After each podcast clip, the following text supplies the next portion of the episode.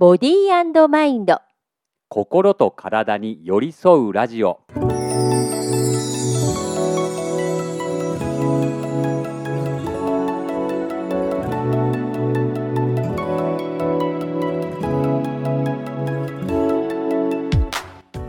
皆さんこんにちは。パーソナリティの西村彫子です。皆さんこんにちは。パーソナリティの塚田智樹です7月に入りました。そして7月もねもう半ばということなんですが、どうでしょう皆さんねどんな7月をね、迎えられましたかね。ね私は先月からの胃の調子がなかなか良くならなくて。あそうでしたね。ねでもねようやくあの、ここに来てうん。良くなってきた感じあがあねようやしくはい。まあこの梅雨時期の湿気が胃腸に負担かかるっていう話前回しましたよね。ねバッチリと当てはまってますね。ね。そしてなんかあの気温が高い日が続いているから、去年話題になっていた熱邪にやられている人たちも多そうな気はするんですけど、どうですか？今の時期から、うん。そろそろこの処者あという言葉を今日は皆さんに、えー覚えてほしいんですが、はい、あ暑熱の暑ですね。この暑いという字なんですが、意味としては、えっと、熱気とはい湿気あー。両方が含まれている邪気のことを処者。ええ。と言います。そうか熱邪じゃない。処者か。そうなんですよ。日本の場合はなんですけど あの単純な熱邪っていう外気候ってなくってそうあ処者なんですよ。必ず湿気を含んだ熱なんですよね。なるほどね。これまあ日本の気候ですが、まあとにかく、えー、とちょっと前までは湿気が強かった。これが胃腸の方にダメージだった時期からうん。だんだんと熱邪が加わった湿邪。あー、はい。それが処者処者私今でも覚えてますよ。処者の時に食べたらいいもの。はい。大根おろし。それから梅干し。これ良かったよね。そうです。大正解。やった。あのやっぱ、ね、熱を冷ます食べ物うんプラス水を流す食べ物っていうのが、まあ、この時期に一番いい食べ物なんですね。で大根おろしは熱を冷ましながら胃腸も整えてくれる。ぴったりだわ私にで梅干しも胃腸を整えながら熱を冷ましてくれる。なるほどだからいいんだそうなんです。にてとっても相性がいいんだよっていう。梅ね結構あの梅仕事をやってはい。そろそろ梅干しを干そうかななんて思ってる方も多いんじゃないかと思うんですよこの時期はい私もね今年もね梅干しつけたんですけあどー季節を感じられていいですね。はいで今年はね蜂蜜梅を初めて作りましたお今までね作ってみたいなと思ってたんだけどーうん。なんかどのタイミングで蜂蜜を入れたらいいのかがわからなくてうん。どのタイミングで入れると思いますか？蜂えー蜜もう最初から？そうなの。あ、そうなんだ。びっくりした。意外にお塩を入れるじゃない？はい。で蜂蜜も入れてはい。梅酢をあげるんですよ、あー。そしてそのまま1週間からまあ2週間ぐらいはいはい。梅雨明けまでは漬け込んでおいて梅梅雨明けたら3日間ぐらい干して出来上がりですね。え、三日間？3日間。あ、そんなもんでできちゃうんですか？うんあの白い粉が吹いたら OK って言われてますね。でも、まあ、このまま食べるとうん。まだ酸っぱい、うーん。でこれを1年寝かせたり半半年以上寝かせるとうん美味しくなりますね。そうなんですね。うん。今年もね、なんか和歌山から梅が届いたのでうんうんうん作ってみたんですけど、おー果たしてうまくいくやらどうか。またこうご報告を期待しております。ね、ということで、まあ、梅も暑邪にいい、あと大根おろし、あとは何かいい食べ物ありますか？そうですね。あとはまああのウリ類です。あーはい。ウリ類ってまあキュウリとかスイカとか？スイカとうんかうんですね。うんあの辺なんかはまあやっぱり両方さばいてくれるので、うん。あの毎日食べてもいいぐらいであのスイカなんかはあのもう7月に入っちゃえばあのしっかり食べていただいてただね常温で食べてほしいんですねできるだけ。これ前回確か長子さんがスイカをきっかけにそうなの。胃を壊してましたよね。私ねなので以来冷たいスイカにものすごい恐怖心を感じるわけよ。なるほどなるほど。これ食べたいけど一回痛い思いしちゃうとね。そう大丈夫私みたいに思っちゃって、食べられないままになっています。ああそうですか、はいまあ今の時期はむしろ。食べた方がいい、ええええ食べて。もう大丈夫？もう大丈夫。もう大丈夫です。よかった。もうねお腹壊すとこんなにも消耗するんだなっていうぐらいなんか1ヶ月ぐらいすごい消耗してでね多分体重も減りました。ああですうね、ん、はい。じゃあここでおはい。話ししたいのが、この夏バテについてなんですよ。おー。はい。で今の話の延長が夏バテなんです。実は。まず胃腸がが弱りますと、うん。で胃腸がやっていることって何かというと、うん。消化吸収うん。でもう一個ね東洋医学では代謝も担ってるんですね。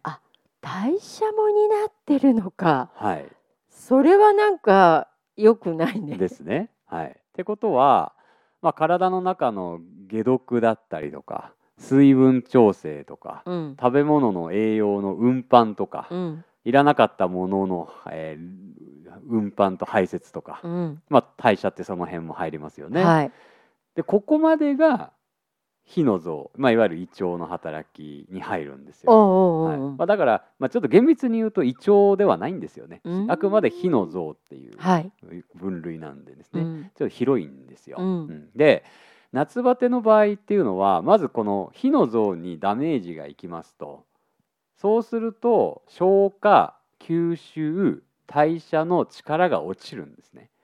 なるほど。でそうすると大きなその胃腸を中心にした症状じゃないんだけど、うんつまり栄養が元気に作れないとかね？とかあとは必要なものを必要なところに回せなくなるとか、うん必要なくなったものを外に排泄できなくなるとかっていうこれ現象が起こるんですよ。なるほど。そうすると夏のこの暑さに適応できなくてパワーが追いつかなくて夏バテになったり体の中に余分な水分が溜まりすぎて疲れたようなだるいような症状が出てきたりあとは代謝がまあ上手にできなくなるので、まあ、熱邪が余分にこもっちゃったりとかして、うん。でそこに処者が外から入ってきて 熱中症みたいなねああいう症状になっちゃったり。あれ熱中症もほんと辛いよね。私一度だけはい、すごい熱中症になったことがあって。あそうなんだ、そう。もう嘔吐と、うん、もう脱水ですよね。ょうう。んはい。激しいですよね。もう病院に行ったらそのまま点滴で、うんうんうん、でもうお医者さんに「もうこのまま今日は会社休んでください」とか言われたことがあるぐらい、うんうんうん。あれ考えると熱中症は本当まずいよね。だから熱中症になりやすくなっちゃうんですよ。なるほど普段から、はい、あのこの湿気だからこの6月7月に胃腸にダメージを与えてしまうとやっぱこのこの一番暑くなるこの8月以降うんうんに、やっぱり夏バテとか熱中症のリスクが上がるんですよね。気をつけます。だから一つ前のこの季節にうんどれだけしっかりと胃腸を元気にしておけるかとかが キーワードになってくると。ダメじゃんはい私。だからもうちょっとは半分過ぎちゃったから、まあ、ちょっと頑張ってくださいね。あの同じような思い当たることのある皆様もね あのいらっしゃったら、ええ頑張ろう。頑張って頑張り時ですからね。でだからやっぱりさっき言った胃腸にダメージを与えるうんポイントをもう一回押さえておいてほしいんですよ。冷たいもの、はい。ね暑くなると氷入れてキンキンに冷えた麦茶飲みたくなるじゃないですか。今日でもさ、ともくんカランカランって氷の音がしてるの飲んでるよ。僕あれ我慢できないんですよ こんなことみんなに言いながら分かってるのに飲んじゃうのね今日ねみんなあのともくんはねカランカランってねあの 氷の音をさせながらねちゃんと水筒のね冷たいお茶飲んでますからもうね。この今手元にありますからねほらこれあだいぶでも だいぶ氷ね。の音溶けた。だいぶ溶けたね。うんうん。あなるほど。冷まあたいものね。とにかく冷たいもの、うんううん。うん。まあ、僕の真似をしないでください。そして？で、えー生もの。あ生ものね。私刺身。すっごい気をつけてた。あーそれは絶対ですね、うん。大事大事、うん。うん、生ものも、まあ、あの肉刺しとか魚のお刺身とか、うん。あと野菜も生で食べ過ぎるっていうのも、あれですね。ちょっとあーちょっと気をつけた方いがいいね。はい、夏なんでねどうしてもサラダね食べたくなるので、ああのいいんですけどね。いいんだけどうん。食べ過ぎるとあの今度火火の像を痛めつけてしまうというなるほど。えーバランスの問題ですね。はい。そして？で乳製品。これはもうねあの都度言っている乳製品ですね。もうなんか耳にタコができそうだよね。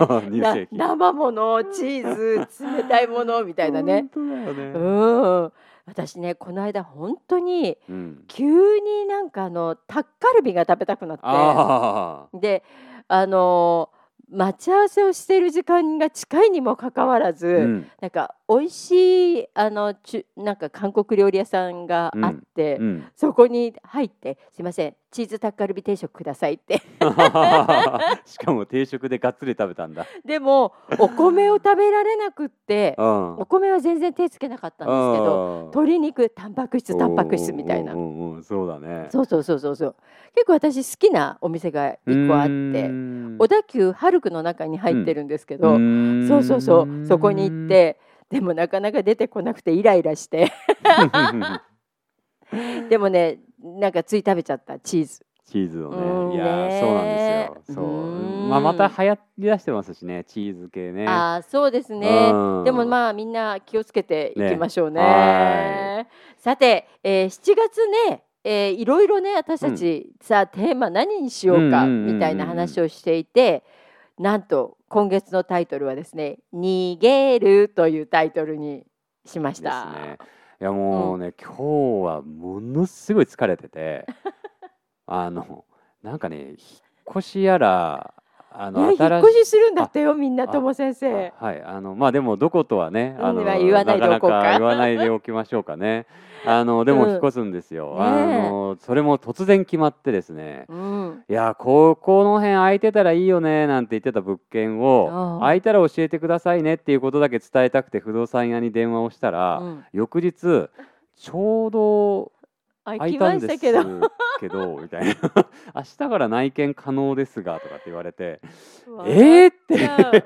嘘っていうね。ねだからふとちょっと電話してみようかなって魔が差して電話したんですよ。あそうそろそろ探し始めるかぐらいのノリだったんですよ。そうですか。うん。でもなんかそういうのってタイミングだからね。ね。いいタイミングだったんでしょうねきっとね。もうだから速攻で決めて、うん、もうもうだから1週間経たないうちにもう話がついて、ね。ええ。でそしてなんかいろいろあっそうてなんですよ。めちゃめちゃ今日ね疲れてるんですよ。で来た瞬間にこれはまずいなと思っていて。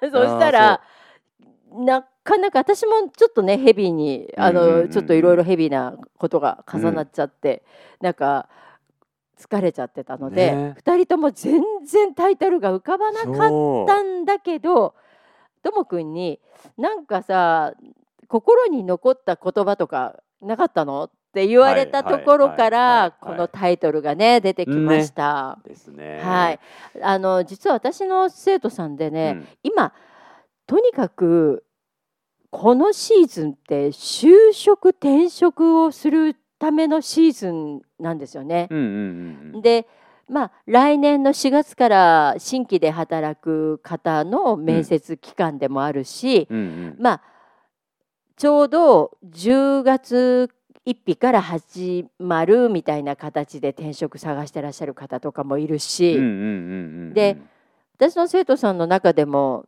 まあ就職試験受けて、うんまあダメだった方もたくさんいてうんうん昨日そんな人と話したんですよっていう話からねうんうんうんこの話になりました。そうなんですよ。はい。もう今日は僕が逃げたい。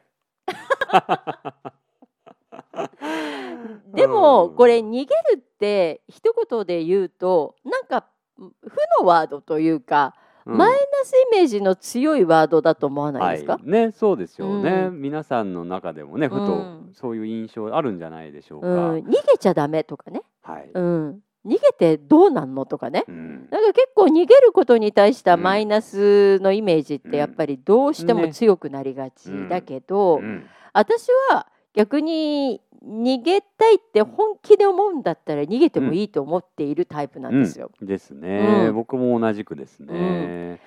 でね、まあ、それぞれの過去を振り返りながら、うん。逃げたい時ってあった？みたいな話をうんうんうんうんさっきねね。2人でしてたんですけど、うん。どうですか皆さん？自分で逃げたい。あの時逃げたかったのにみたいなところっていや人生長く生きてたら必ず一回はあると思うの。ね。絶うん対そうだと思う。うん、もうなんなら、ま、毎日ですとかね。僕だったら今ですとかね。もう帰って寝たい。でもそうねでもね私なんかの場合は逃げたいって思っても、うん例えばお芝居とかやってる時って、よく逃て。げたかったのねおーセリフ覚えなきゃいけないじゃない？で立ち居振る舞いもうん。覚えなきゃいけないじゃない？で私が間違ったらお芝居1ページ2ページ飛ぶじゃない？はい。だからそんなこと考えてると本当に逃げたいと思うこと何度もあったの。で実際にね学生たちなんかはお芝居やるとねうん何人か逃げていなくなる。えー、あえ実際あそうなんですか？そうよえーそれぐらいきついのお芝居って。うん、専門学校生なんて必ず修了公演って言って2年の最後にお芝居1本やるんだけけど、どうんうんうん脱落する人うがん56人は必ず出る。えー、そうなんですか？うん、それぐらいきつい。えー、えそれはあのなんなん監督の方がもうダメですじゃなくてじゃなくて生徒が逃げちゃうのがえー、そうなんだ。そうするとね役が埋まらなくなるわけじゃないですか。よね。うんうん。またねこれがまた大変なんですけど、うん、でもね逃げちゃう子本当に多いですよ。えー、意うん外、うん、やっぱりね辛いんですよ。そうなんだ。うん、なんか自分と向き合わなきゃいけない作業じゃない、あお芝居って。だからその先生とかさうん。まあ演出家だったりににダメ出しされるじゃない？自自分ではやりたいんだけどできないっていうジレンマがねめっちゃめちゃ強いんですよ。えなんかね自分と戦わされてる感じお芝居っーて。一番きついですね。うん、だからできない自分をまざまざと見せられたりするわけ。なるほど。そうするとこんなはずじゃなかったみたいな感感じになっちゃう人は逃逃げたくなる。よね。うーんあ思い出した私本当超逃げたい時あったですよ。どういう時でした？私本当にあの階段の奥底に逃げたことありますもん。あれ？いないみたいな。私は階段の本当に上の方にあのいてしばらく出てこなかった時があった、そういえば。うん。超嫌な思い出だを今思い出してしまった。う。うん。え見つけられちゃったけどね。よしじゃあ次チョコの出番。そうそう。チョコ。ああであれ？あれ？いねえぞ。そこにいたのか。そうそうそうそう。みたいなこと実際あったからね。へーでもそうねあの時もなんか本当に泣きそうになりながら舞台やりましたよあの時、うはん。あ。え結局それは役作りは最後はうまくいったんですか？わかんない。ああそうなんだ。も自分じゃもうわかんない、えーあそういうこともあるんですね。もう本当にね初の試みだったんですよ、うんうんものすごい小さな劇場で、うん。うん。でお話があの「背中から40分」っていうタイトルでそのホテルの一室でマッサージ師の私とお客さんとの間に繰り広げられる心の動きとか葛藤みたいなものが描かれている作品だったんだけどはい。私演じるマッサージ師はいろいろ抱えてるわけですよ。あそこをどう解釈するのかとかねね。だからすっごい大変でで2人芝居だったので逃げも隠れもできなくてっていうぐらいしんどかったんですね。それは最後終わった後に、うんなんていうか収穫はあったんですか？あー何が収穫だったんだろうね。あーそうなんかでももうただただれは。うん。辛かったことしか覚えてないですね。あうーんなるほどね。まあでも結果的にその時練習は逃げたけど、うん。そのなんか全体からは逃げていないというか。ああそうね。本番はちゃんねと向き合い向切ってよね。やったかな、う、うんんでもすんごいしんどかった。うなるほどね。ん、まあでも逃げるっていうのもさ、うん、形としてはやりきっても、うん心としてはもう逃げているって時もありますよね。あるある。ね。だからなんか形としてはうんしょうがなくというかう、ん。やった方がやらなきゃみたいなな感じでやってた感じがその時はするしそういう人いっぱいいるんじゃないかでな。すよね。うんうん。いや僕もちょっと今日あのちょっとまあある盲学校で、うん。ちょっとあの親御さんに、まあ、あの僕らのその当事者としてのうん。話を体験談としてうん。お話しさせていただく機会があったんですね。うん。でそこでやっぱり中学生の頃のお話学生時代のお話っていうのもさせていただいたんですね。うん。で僕中学生の時があの視力の変動とかが一番大きかった時期なんですよ。あうん。で、まあ、ある意味その思春期ですしまあすごく大変だったんですよ。で逃げたい時期でもあったんですよ。うん。で中学校ってまあ義務教育で不登校になる人もねいるじゃないですか、ええええで僕結構休みがちだったけど不登校にはギリギリならなかったんですね。だけどもう心の中ではもう学校行きたくないの毎日だったし、うんうん。休めた時はもう心からなんていうかああよかったみたいな、うんうんうん、で多分でもこれ3日休んだら二度と学校には行けなくなるだろうなっていうのも分かってて。う、んうんうん、もう絶対休むとしたら1日までだって決めてて、うんうん、それぐらい結構もうギリギリの状態だったんですよね。うんうんでだけどなんとか3年間学校に通い続けてあの卒業までしたんだけどもうその卒業式の日にもう一気に涙がブワーって溢れてきて。もうそれでもう自分がいかにそれまで頑張ってきてたのかっていうのがその時に自分自身で気がついて。うんうん。そうだからなんていうかその逃げたかったけど逃げれなかったといううんか。うんでも多分心の中では逃げてた部分もいっぱいあるんだろうなってうん。今思えば。だから形上は学校通い切ったけど心は絶対向き合いきれてなかったんですよね。うんねえなんかあのそういうのって辛いよね、うん、辛い。もうそういう時ってもう辛いんですよね。なんかとどめておいたものって何なの？その、辛かっただろうに、うんうんうんうん、逃げずにその頑張れていた理由って何だったんだろもうね全くかっこいい話じゃなくう、て、うん、恥ずかしさ。あー。もうこれ以上僕が例えばふ本当に不登校になっちゃったら、うんうん。もう僕は恥ずかしくて親に顔向けできないとか自分自身がそれが恥ずかしすぎてダメだとももっともうもうそれこそ折れちゃうなってあ死んでしまうと思っててぐらいだったーんで、うんうんうんなんかそれだけでしたなんか。なるほど。自分に恥ずかしいっていう思いっていうのが湧くって辛いね。辛いですね、うん今思えばうんなんだよその恥ずかしさって何なのって今だったら僕はそうやって問いかけられるし、うんうん。多分その時の自分にその恥ずかしさについてもうん逃げていいんだよとうん声かけてあげられるだろうなって思うんだけど、当時の自分はなんか逃げることは自分自身を殺すことぐらいに思ってたんでうんそうなんだ。だから多分逃げていいって言われてもうんうん。多分反発したんじゃないかな。えもし、まあ、当時の自分だったらだからもうあくまでも想像なんだけど、うん。そのえいいんだよともくん。逃げたかったら逃げていい学校もいいよ行かなくてって言われたら、うん。どうなってたと思う？もうこれはあくまでも想像でしかないけどね。もしその人うがん。また別の居場所をうん。作ってくれるなら、うんうん、その人に依存してたかもしれないですね。ああなるほどね、うん。その相手が善人だったら僕はすもいいいい意味で救われたと思うけど、うんうん。もしその人が何か自分を騙すというかその人の利益のためだけにうん。そうしてたとしても僕はその人に依存してたと思います。なるほど、はい。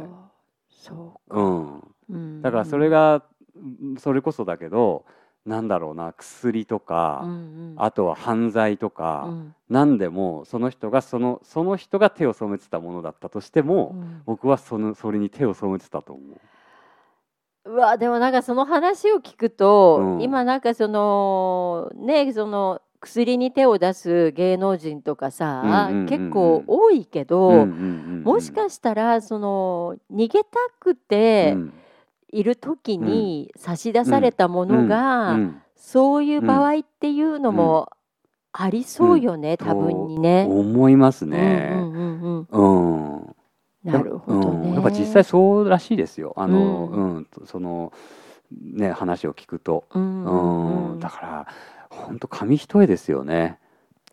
みんななんかその危ない橋を渡ってるというか、うん、だからその紙一重の世界の中で自分をこう見失わないようにうん、なんか見失わないようにって生きている人たちっていっぱいいると思うし、日本社会自体がその外れること道を外れることを良しとしない国だからそのともくんの中に生まれた恥ずかしいっていう思いも、その道を外れたら恥ずかしいみたいなものっていうのもそうそうもしかしたらあったのかもね。ねいや多分そうなんだと思ううんう。ん、なんでそんなにそこに自分を殺してまで執着するのかって今なってみれば全然意味がわからないんですよ。うんううんん、でも多分それって自分に誇れるものが何にもない時だったからなんでしょうね。うんもう自分にはそのマイナスのものしかないっていう。だって僕高校1年生じゃないだまあ18ぐらいかの頃に聞いた朗読劇であのうん。マス,、マスオさんの役やってた人いるじゃないですか。あーはいはいはい。あの人がやってた朗読劇に,、はい。見に行った時に、はい。あのねなんだっけな自分のその心に向き合うような作品があって、ええその中に出てきた女の子の日記があったんですよ。ええでその中に「私なんかが日記を書いてごめんなさい」っていうセリフがあってあ僕それにめちゃくちゃ共感しちゃって。あああうんでもうそれがもう僕の中でうわーこれだったなーっていうのがもううわーって溢れてきちゃって。そう。でほでも他の人たちは誰一人としてそこに共感してなかったのに僕だけがすごい共感してでもなんか朗読劇とか 朗読もそうだしお芝居もそうだけど誰かの金銭にそうやってうん。一人でも触れられたら役者冥利に尽きるんですよやっぱり。あーなるほどね。私なんか本当にお芝居を初めてなんかすごいバカにしてたお芝居を、うん。見てお芝居から勇気をもらって今この私がいるみたいなもううん初っ端の部分がそうだからそうだけど、うんなんか本人たちはさしてそんなつもりでやってないうん。方たちでもやっぱりこの言葉が響いたんですよみたいなところをプレイバックしてもらったりなんかなんかそのねなんかリこうバックしてもらった時に初めてなんかああやってよかったなって思うんじゃないかな。だからきっとねともくんが聞いたその朗読劇もこうやって人のことを動かしていたなんて役者たちはきっと分かってないから。確かにそうですね。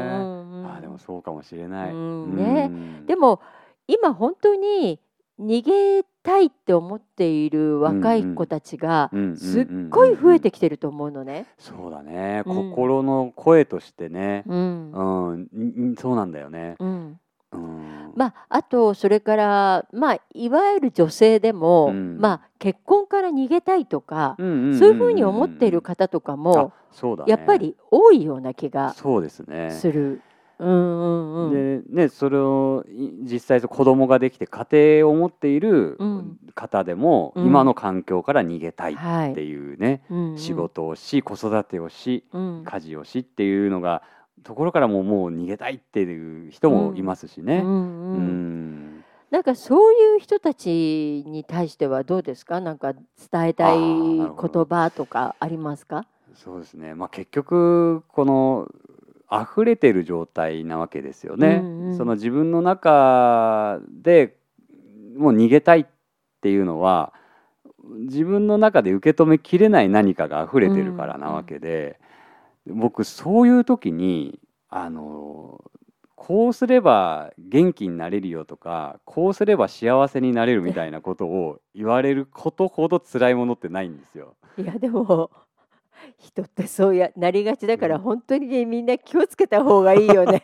私病気になった時がそうだった。周りがみんなあこうすればいいよとかね。あうんうんんん。こういう考えもあるよとかさ。うんうんうん。こうしたらどうとかあれ超うざい。や超うざいです。